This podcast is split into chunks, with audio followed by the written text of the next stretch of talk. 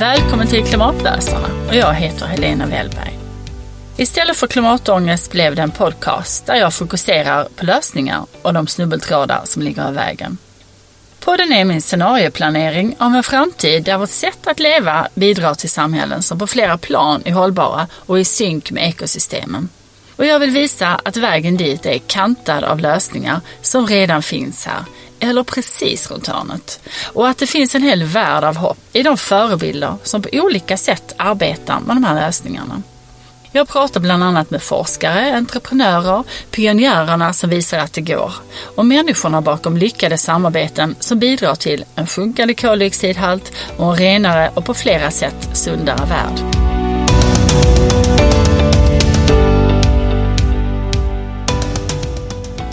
Transportsektorn och den växande bilflottans fortsatt stora andel av bensin och dieselbilar är en av de största utsläppskällorna av växthusgaser. Lösningarna för att minska utsläppen är många och vi kommer att återkomma till flera av dem framöver.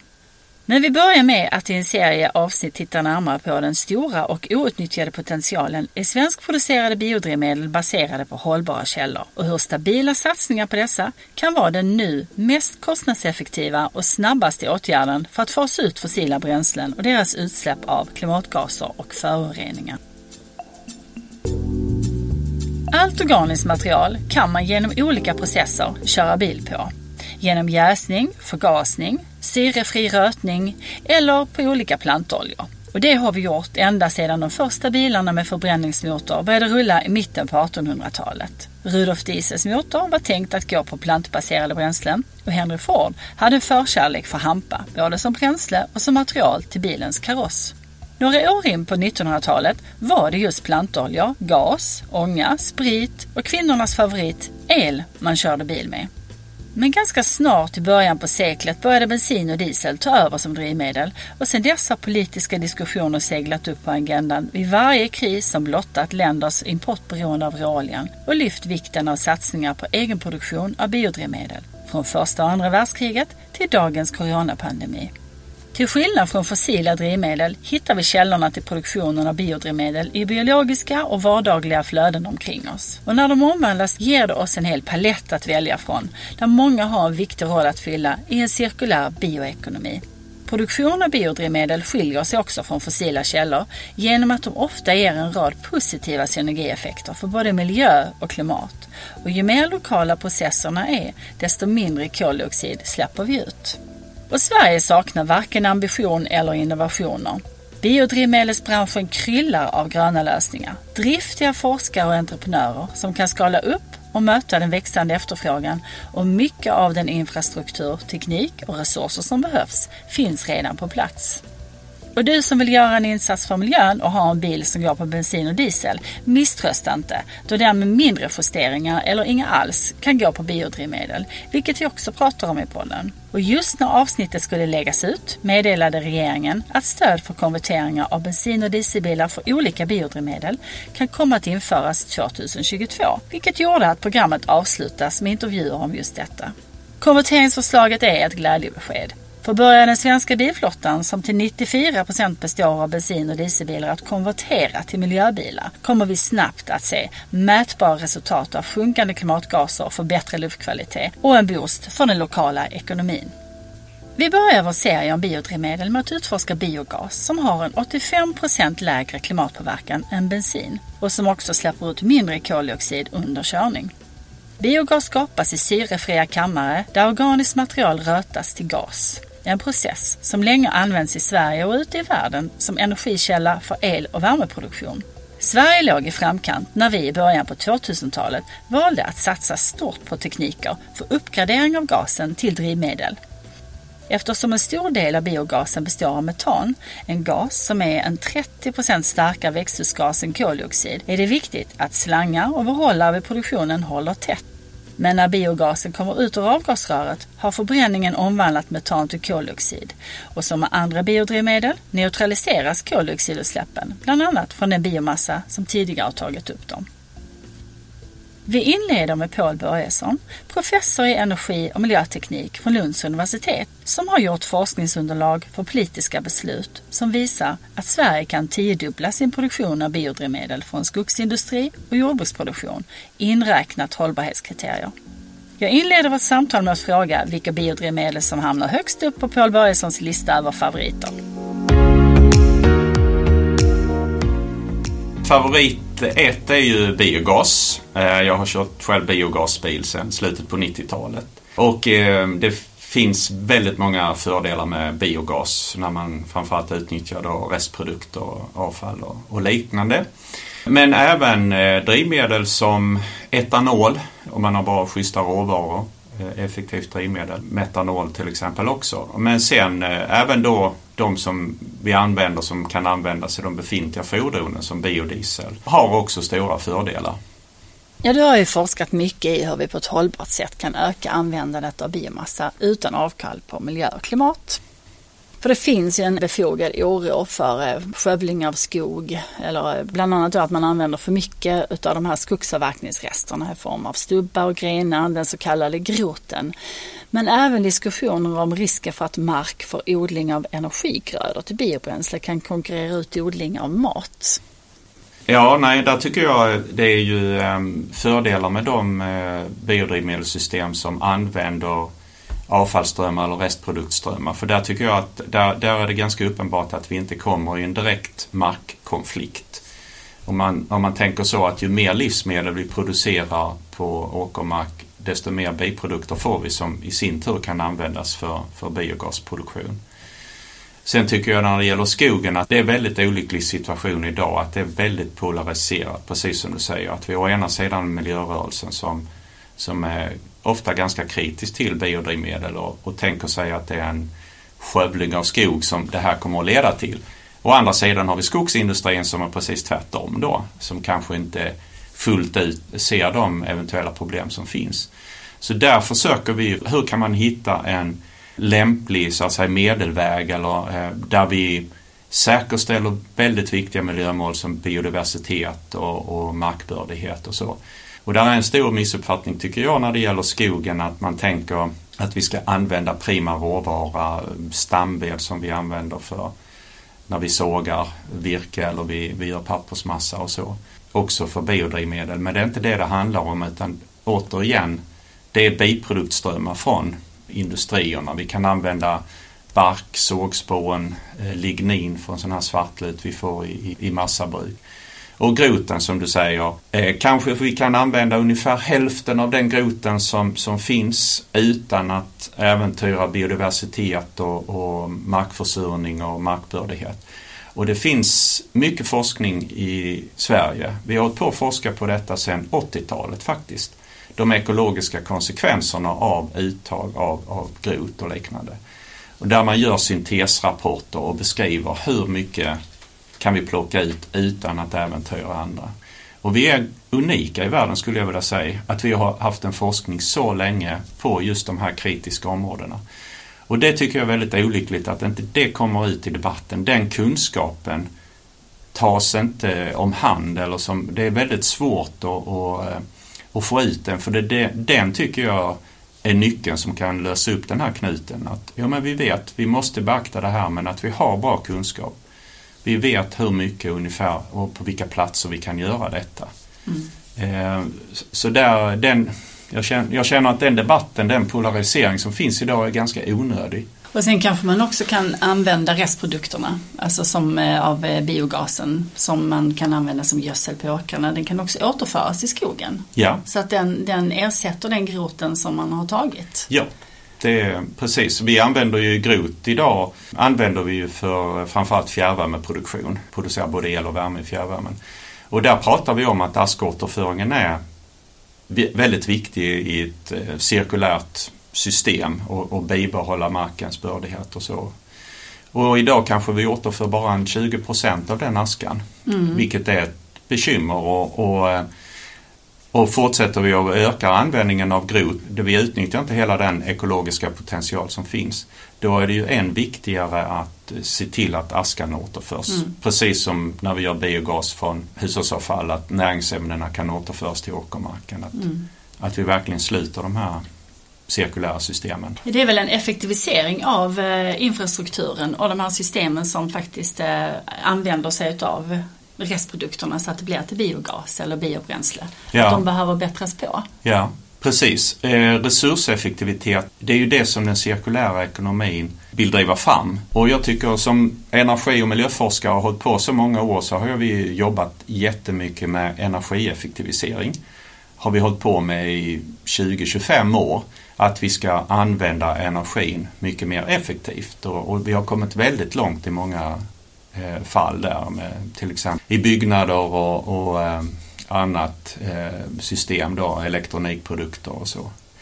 Men det här med resurseffektivitet där vi tittar på materialströmmar där har vi inte kommit alls så långt och, och, där vi har så att säga slösat de här restproduktströmmarna, slösat bort dem i, i stor utsträckning.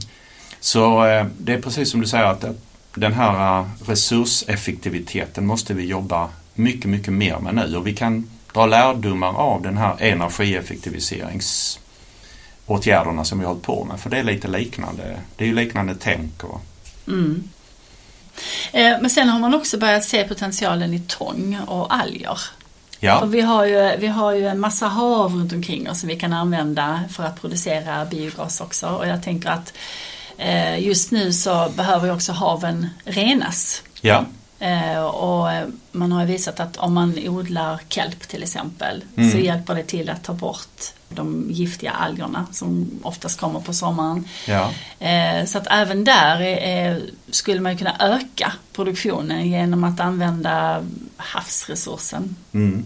Om vi tittar globalt sett om man gör någon uppskattning av biomassapotential eh, då är ju den absolut största finns faktiskt i haven.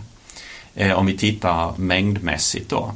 Problemet med att, att den praktiska potentialen är ju begränsad i dagsläget för att det, hanteringskostnaderna är liksom ganska höga idag.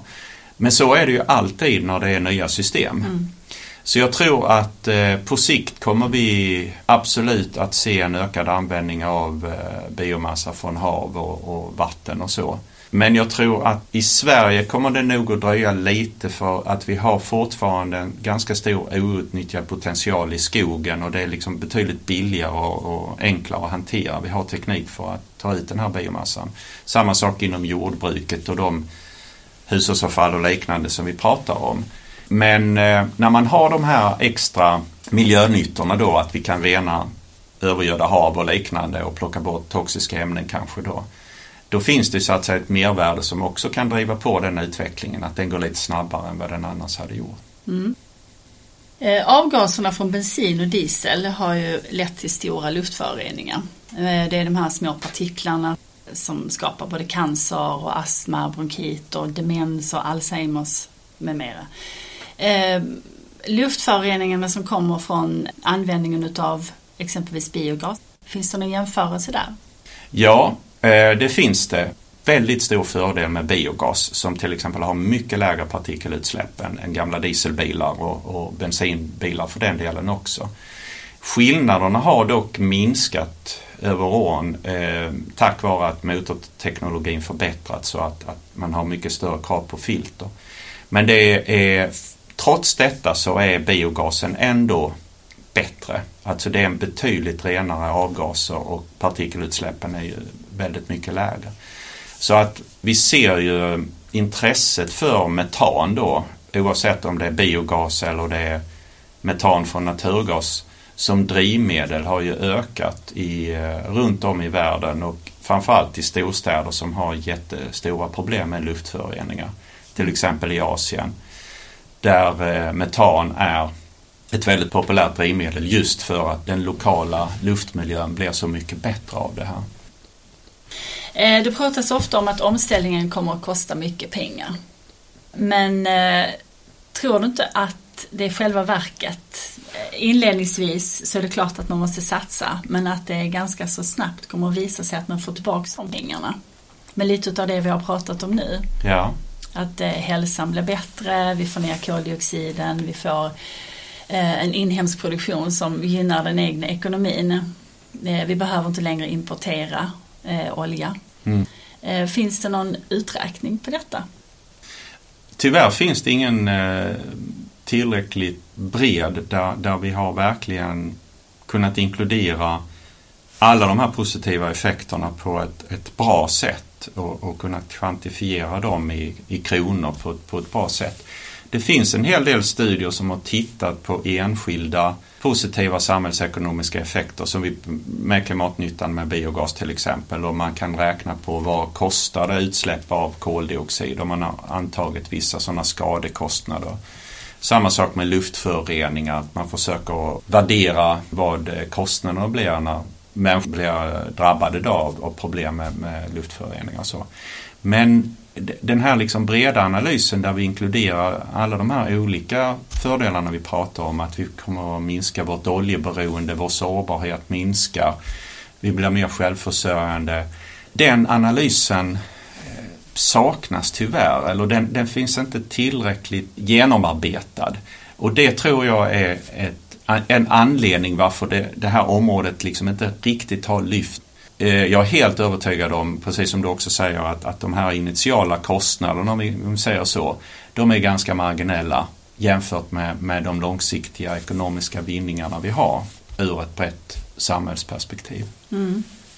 Är det här en eh, regeringsfråga? För de har ju klimatrådet nu och de har klimatlagen. Är det någonting man ska lägga på, på deras bord? Ja, det tycker jag. Det är på den nivån. Alltså det är, det är ju nationella beräkningar man måste eh, jobba med och eh, det har ju genom åren har det ju gjorts eh, ett flertal statliga utredningar som kopplar till biodrivmedel på ett eller annat sätt. Biodrivmedel brett eller vissa specifika. Vi hade en biogasutredning nu precis och bioflygbränsleutredning. Och, och tidigare också tittat på jordbrukets roll som bio, biobränsleproducent och så.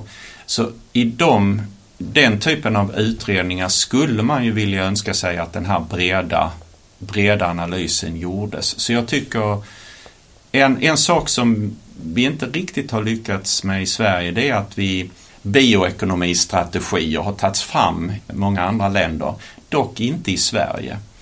Och där tycker jag att en typ en, en statlig utredning som tittar på kostnader och eh, ekonomiska vinster av en ökad biobaserad ekonomi där biodrivmedel är en, en väsentlig del. Det, det, skulle vara väldigt eh, bra om, om det gjordes och då får, då får man ju göra det på nationell nivå. Så att. Mm. Men om man nu skulle få bort eh, bensin och dieselberoendet så har man ju ändå andra eh, produkter eller som petrokemiska produkter som man använder till andra saker i samhället. Ja. Eh, och de behövs ju men biogas kan väl också användas för att kanske ersätta en del utav dem. Ja, och där är biogasen metan som, som biogasen utgörs av då, biometan. Eh, den är en, eh, vad ska vi säga, en väldigt eftertraktad eh, produkt ur precis, både energimässigt men, men absolut för produkter av plast till exempel eller andra biokemikalier där biogasen kan komma in. Och eh, Någonting vi ser eh, också framgent det är att eh, vätgasen används ganska mycket på olika på olika sätt, både i kemiska processer och även när vi producerar biodrivmedel. Eh, många biodrivmedel, flytande biodrivmedel som biodiesel, vi pratar om det här HVO som vi använder mm. väldigt mycket av, hydrerade vegetabiliska oljor. Det bygger helt och hållet på att vi puttar in vätgas i den här, använder mycket vätgas i den produktionen. Så någonting som jag tror kommer att hända också vi kommer, kan använda vätgas direkt som, som drivmedel eller i bränslecellsbilar och så. Men jag tror också vätgas, till exempel från biogas, skulle kunna bli väldigt viktigt för att driva fram de här flytande biodrivmedlen som HVO. Ehm, för att idag använder man ju till viss del fossil vätgas in i dem så de är ju inte helt gröna utan mm. de har en liten del fossilt i sig. Mm.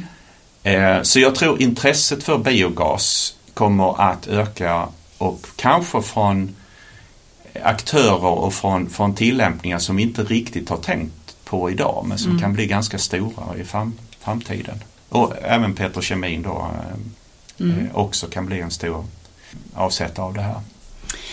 Det satsas ju mycket på elbilar och batterierna de kräver ju mycket metaller och sånt som är ja, svåra att få tag på, de håller på att ta slut och de skapar konflikter. Mm. Men ganska så snart så kanske dessa kan ersättas med vätgaslösningar. Ja. Vill du berätta om dem? Ja. Eh, någonting som man har som har varit en bubblare under de här 25 åren när jag har hållit på. Det är att man har pratat om att snart kommer eh, vätgasdrivna bränslecellsbilar. Och en bränslecell kan man säga är egentligen ett omvänt batteri. Man laddar den här bränslecellen med, med vätgas och ut kommer el. Så det är egentligen en elbil då men att istället för att ha ett batteri där man lagrar så har man en tank med vätgas. Eller man kan till exempel ha ett flytande drivmedel som eh, metanol också som kan omvandlas till, till vätgas. Då. Och den har liksom bubblat men den har inte slått igenom och det är för att det har varit ganska dyra lösningar och, och de här membranen som finns i bränslecellerna de har varit ganska dyra.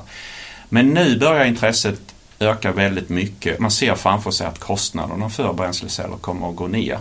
Det som har gjort att det har förskjutits nu de senaste fem åren det är den explosionsartade utvecklingen av elbilar och elhybrider.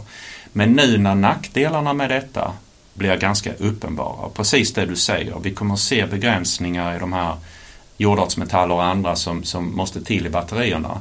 Och vi måste ha väldigt effektiva cirkulära system för att återvinna de här i batterier. Och det kommer att ta tid att utveckla det här. Det har gjort att nu har man liksom återigen börjat titta på bränslecellsbilar och vätgas som eh, där vi kommer bort ifrån de här batteriproblemen men ändå har liksom fördelar att vi har en elbil då med, med väldigt låga utsläpp eller i princip inga utsläpp och inget buller och, och det här. Och där kommer återigen biogasen in. Att i, idag är det stor eh, vätgasproduktion baseras framförallt på naturgas. Eh, men där återigen biogasen, eh, det skulle ju precis lika väl kunna vara biogas som är basen för vätgas.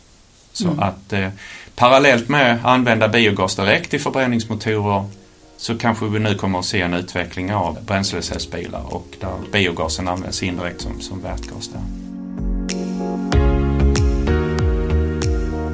Vi fortsätter på Pås inslagna väg om vätgas i nästa avsnitt av Klimatlösarna som handlar om vätgasen som drivmedel.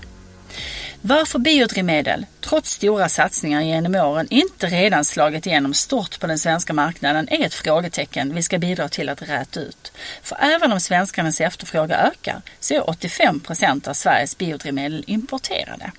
En av orsakerna till att det gått onödigt långsamt är oförutsägbara eller inte tillräckligt långsiktiga satsningar på både biogas och andra drivmedel som skapat osäkerhet för dem som på olika sätt vill investera i branschen. Men den svenska biogasbranschen är full av eldsjälar. En av dem är specialistläkare Jan Rapp som arbetar för att informera om och lyfta produktionen av biogas i Sverige som i världen. 2010 fick han Danderyds miljö och hållbarhetspris för sitt arbete med att omvandla sjukhusets matrester till biogas. Det fick honom senare att grunda Biogasakademin som inspirerar genom sitt engagemang för att alla ska förstå sambandet mellan rätt avfallshantering och förnybart bränsle. Jan Rapp inleder med att berätta om hur hans oro för klimatet blev till en katalysator i arbetet för biogasen. Då var jag 47 och precis i samma veva då så säger en kompis till mig att det finns en teknik i Sverige som gör att vi kan driva bussar och bilar på en, ett bränsle som tillverkas från avfall och att det inte påverkar klimatet.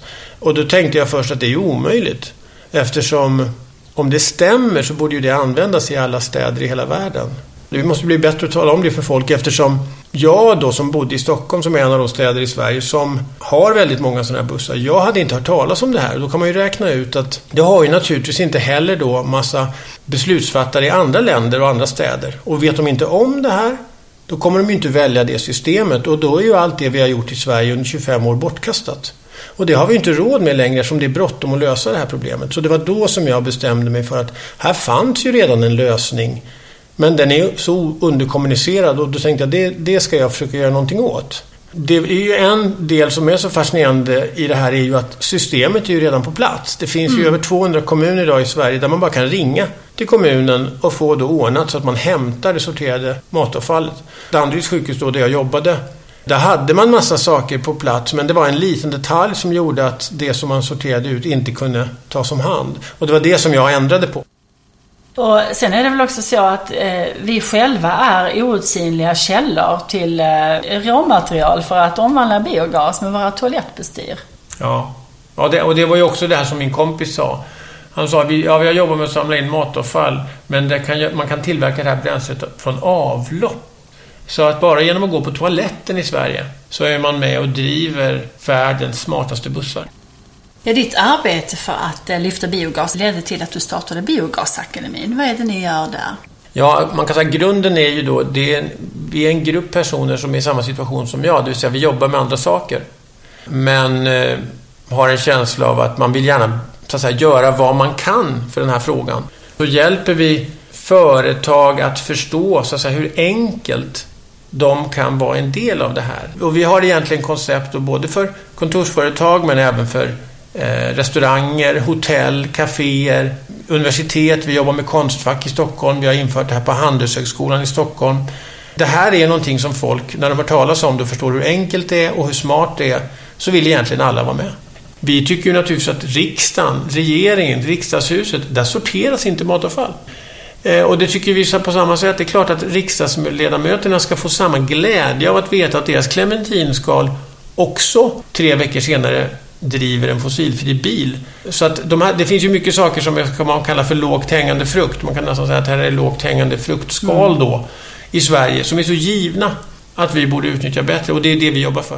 Eh, när man producerar biogas så blir det ju en rad positiva synergieffekter. Bland annat så får man ett miljövänligt gödsel. Alltså det här systemet är så smart så man kan knappt tro sina. Och det har varit så för mig hela tiden under den här perioden att man på något sätt, va? Nej, men det där kan väl inte stämma? Och det är, när man berättar om det så, så kommer en rad frågor och, och till slut så blir det ju obegripligt att ingen människa har berättat om det här tidigare eller att inte vi pratar mycket mer om det här i Sverige som någonting som vi har finslipat och som mm. nu världen får upp ögonen för. För det är precis som du säger att när vi inte längre lägger vårt bananskal bland eh, plastförpackningarna utan vi lägger det vid sidan om. Tre veckor senare kan du tanka din bil och köra 130 meter på den gasen som har kommit ut ur det här bananskalet. Hela den här processen sker ju lokalt. Du sorterar, produceras ofta i din stad och så tankar du där också. Så det är ju väldigt smart. Man kortar av alla transportvägar och man kortar av beroendet på importerade bränslen.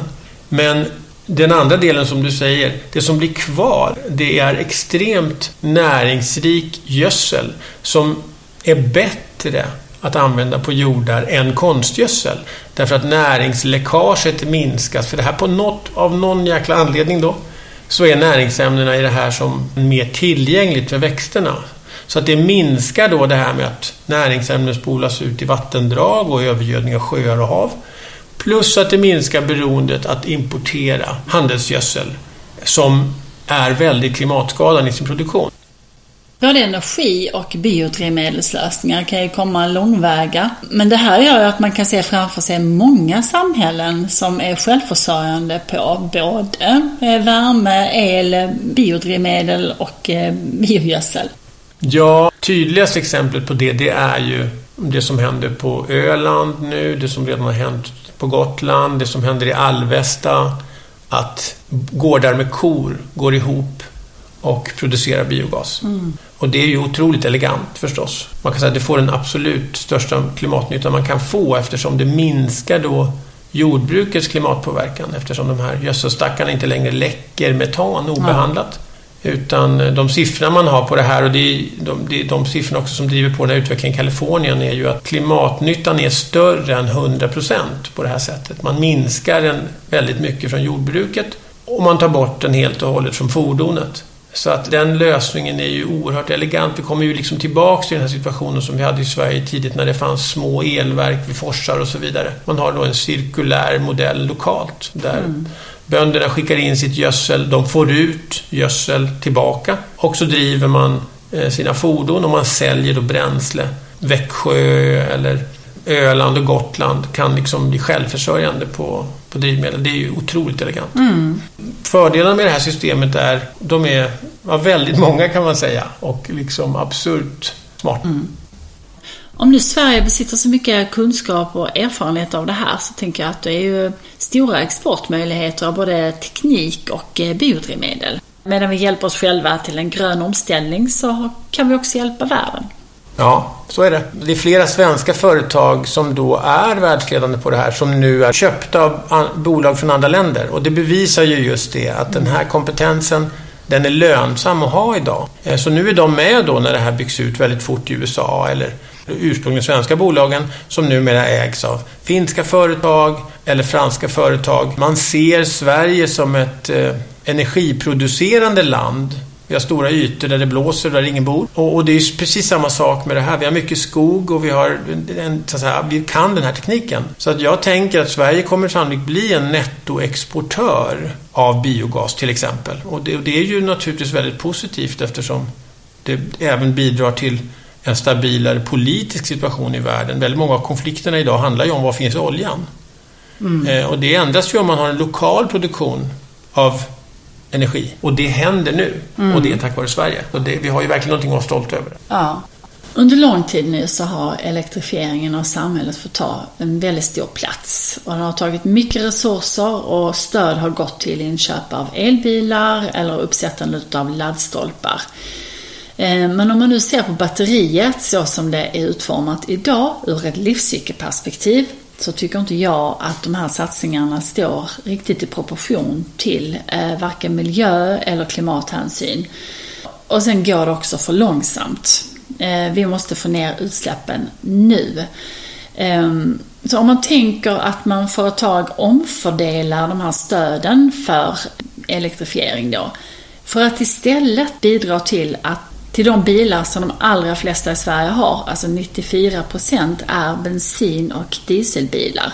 Lägger stödet för att konvertera eller med mindre justeringar eh, göra de här bilarna till miljöbilar. Tongångarna nu i, i, i regering och riksdag är att man kommer nog införa så att man får bidrag för det här. Mm. Då är det så också att vi, vi jobbar ju nära flera bilföretag, de som säljer här gasbilar och de har också funderingar på att då skulle de kunna gå in med ett konverteringsstöd så att nettokostnaden för, för bilisten skulle närma sig noll då. Och det är ju naturligtvis eh, ja, det är ju genialt. Mm. Eh, eftersom slutresultatet blir ju också att då blir ju, då blir ju marknaden för alla biogasproducenter i Sverige mycket större. Alla vinner ju på det här. Mm. Pengarna stannar i Sverige för bränslet. Det blir mer jobb med konverteringarna. Eh, och att tekniken fungerar. Alltså I Argentina då, där bygger man om 15 000 bilar i månaden på det här sättet. Och det är av andra skäl. Det beror på att folk inte har råd att köpa bensin där. Mm. Men det betyder, vi vet att den här tekniken fungerar. Eh, så att, eh, nej det är jättesmart. Och någonting som i princip ingen känner till. Så jag håller helt med dig. Det här det här är någonting som på alla nivåer gagnar Sverige och det gagnar folk som liksom är bekymrade för vad de kan göra. De kan göra någonting fantastiskt. Fortsätta gå på toa. Se till att matavfallet hemma och på jobbet sorteras till biogas och sen så välja en sån här bil då. Då gör man någonting som är total världsklass för att lösa klimatproblemet.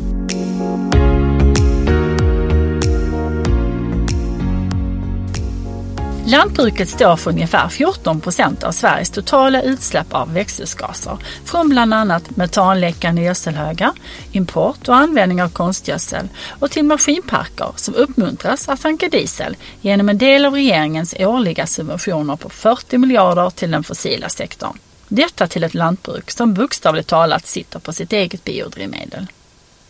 Alla de här utsläppskällorna har 11 lantbrukare i Alvesta tagit bort. Stefan Bengtsson, en av dem bakom Alvesta Biogas berättar om nyckelfaktorer till deras framgång och vilka andra nyttor verksamheten bidrar till förutom minskade utsläpp av klimatgaser. Så då bestämde vi oss för att eh, köpa en tomt av Alvesta kommun. Det låg så här, mitten utav våra gårdar då så att eh, det är totalt 11 gårdar. De gårdarna som ligger längst bort det är ungefär 8 kilometer från anläggningen så att det blir inte så långa transportavstånd och eh, kunna köra in all vår gödsel och sen köra då all den här utrötade biogödseln tillbaka då. Så, att, så upphandling och byggnation det gjorde vi under, under 2014 och eh, så att i januari 2015 så kunde vi driftsätta anläggningen och börja producera den första biogasen. Och det var ju en ganska härlig känsla så att det betyder att vi varit igång i drygt fem år nu. Mm. Men ni har, ni har också en biogasstation som säljer er biogas? Ja, vi, vi har ett samarbete då med, med eh, Småländska Bränsle då som eh, han heter Stefan Hermansson som driver det och han har då byggt ett antal mackar runt om i länet. Han har ju varit lite grann en nyckelperson i, i den här processen också då för att eh, det är svårt att producera biogas om man inte har någon marknad eller avsättning för den och eh, det är inga som vill skaffa några bilar så om det inte finns någon biogas att tillgå. Men då kan man säga att då, eh, i och med att han då har startat upp eh, ett antal biogasmackar i länet så har han ju gett både oss och de som vill eh, köra på biogas då förutsättningar för, för det här. Mm, mm. Jag tänker man skulle väl kanske också erbjuda någon tjänst i, eh, där man kan konvertera bilarna för alla de som har bensin och eh, dieselbilar. Ja, men det, det, finns faktiskt ett företag i Växjö som gör det då. Där har ju Stefan Hermansson också varit med om, om, om att dra igång det här. Så. Är det Convegas eller? Ja, just det. Precis. Ja. Och dessutom så har de också eh, begagnade biogasbilar så att man, man, får en marknad även för dem där. Så att, eh, mm. Om man vill konvertera en bil eller köpa en, en begagnad biogasbil så finns de möjligheterna i Växjö då. Eh, och det, det, innebär då också till exempel att som Alvesta kommun har då kunnat köpa in en hel del biogasfordon så att eh, Idag har de både köpt in ganska många biogasbilar då. De har både till hemtjänsten och, och, och till eh, sina olika förvaltningar och eh, de har köpt in sin första sopbil idag som eh, går på biogas. Och det känns ju också ganska bra att när man då samla in matavfall och det här att man då kan se direkt att eh, de här transporterna utförs av en eh, biogasbil då som, som kör på slutprodukten från deras matavfall. Det, det är inte bara gödsel vi rötar utan vi rötar ju även matavfall och eh, eh, slaktavfall och, och, och, så man kan säga det är ju en hel del utav, utav matsvinnet som eh, på det viset blir till eh, fordonsbränsle men sen även blir då till biogödsel för att eh, när vi har rötat ut substratet så, så kör vi tillbaka det ut i gårdarna och eh, sprider det då som biogödsel. Det, det som är ganska fantastiskt det, det, är ju att den här biogödseln den, har, den har ju kvar alla växtnäringsämnena utan det som har ändrat sig det, det är ju då att den, den dubbla nivån av växtillgängligt kväve i, i den utrötade biogödseln mot en vanlig stallgödsel. Och dessutom vid eh, vid rötningen så är det ungefär 90% av alla ogräsfrön som avdödas och det innebär ju att eh, behovet av kemisk bekämpning och det minskar också när man använder sig av biogödsel istället för vanlig eh, stallgödsel.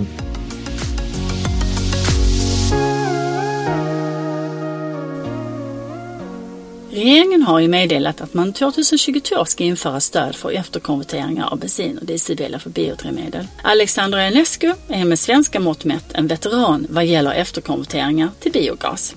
Alexander har sedan drygt ett decennium drivit företaget Convegas, som nämndes i intervjun med Stefan Bengtsson, där konverteringstekniken också lärs ut till andra. Jag ringde upp Alexander för att höra vad han tycker om regeringens förslag om stöd till efterkonverteringar.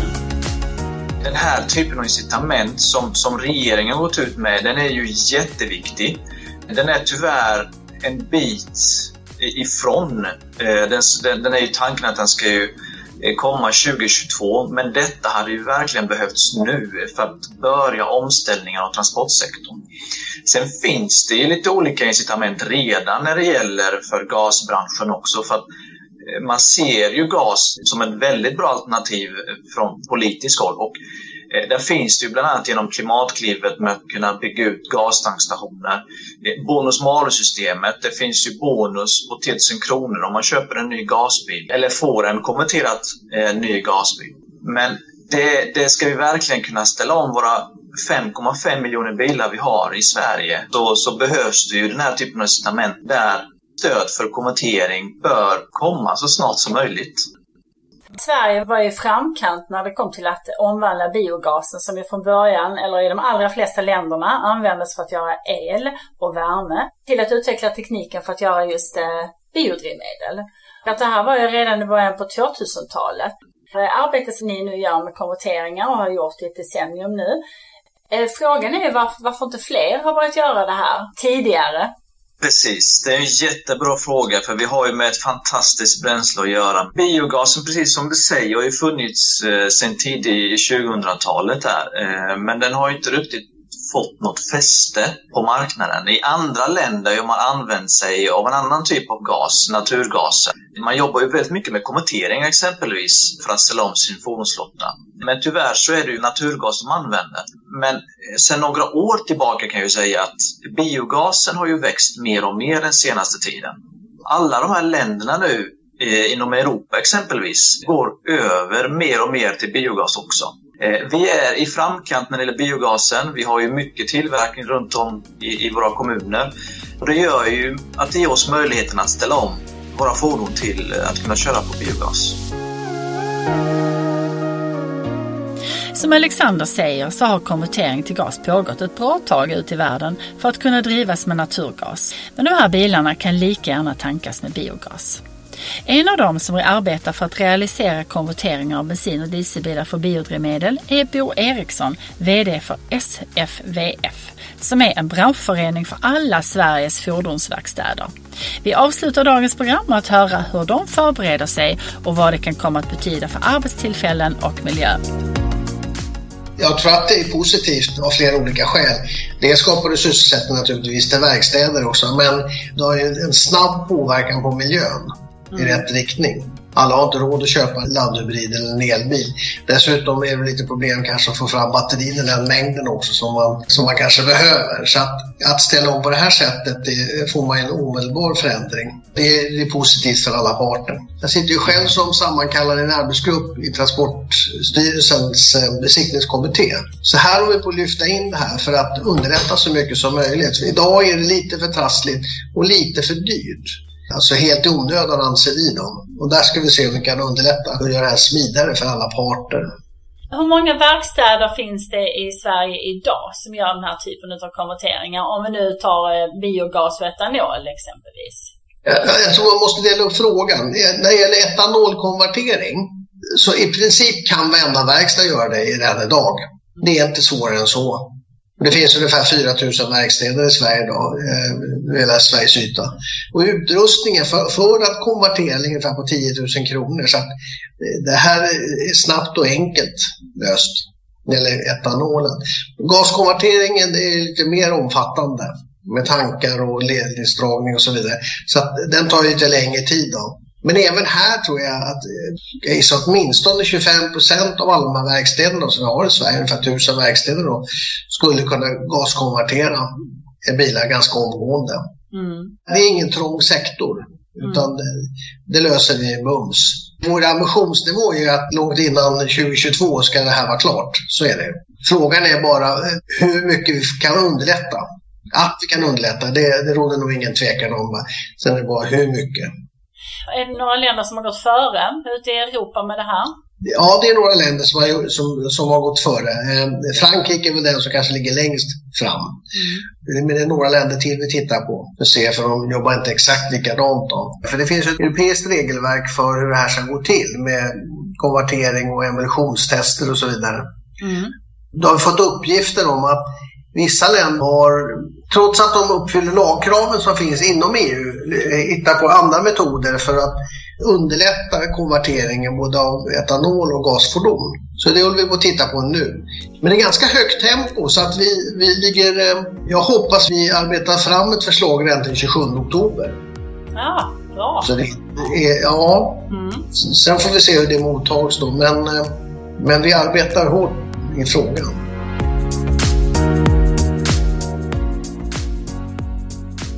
Tack till alla som medverkat och till dig som lyssnat. Mer information om dagens program, länkar och tips hittar du på klimatlosarna.webnode.se. Nästa avsnitt kommer att handla om vätgas och precis som Paul Börjesson berättade kan den produceras av bland annat biogas, men lika gärna från vind, vatten och solkraft. Vi kommer att utforska den snabba utvecklingen av vätgasen genom intervjuer med bland annat vätgaspionjären Hans-Olof Nilsson, utvecklingsstrateg Susanne Wallner, en av de drivande bakom realiserandet av världens första tankstation av vätgas i Mariestad, och samtal med Björn Aronsson, VD för Vätgas Sverige, om vätgasens nuvarande och framtida möjligheter men också om de onödiga hinder och utmaningar som den svenska politiken skapar på vätgasbranschen. Du som vill stödja mitt arbete med podden får gärna swisha valfritt bidrag till 0709 18 52 57. Hör snart igen.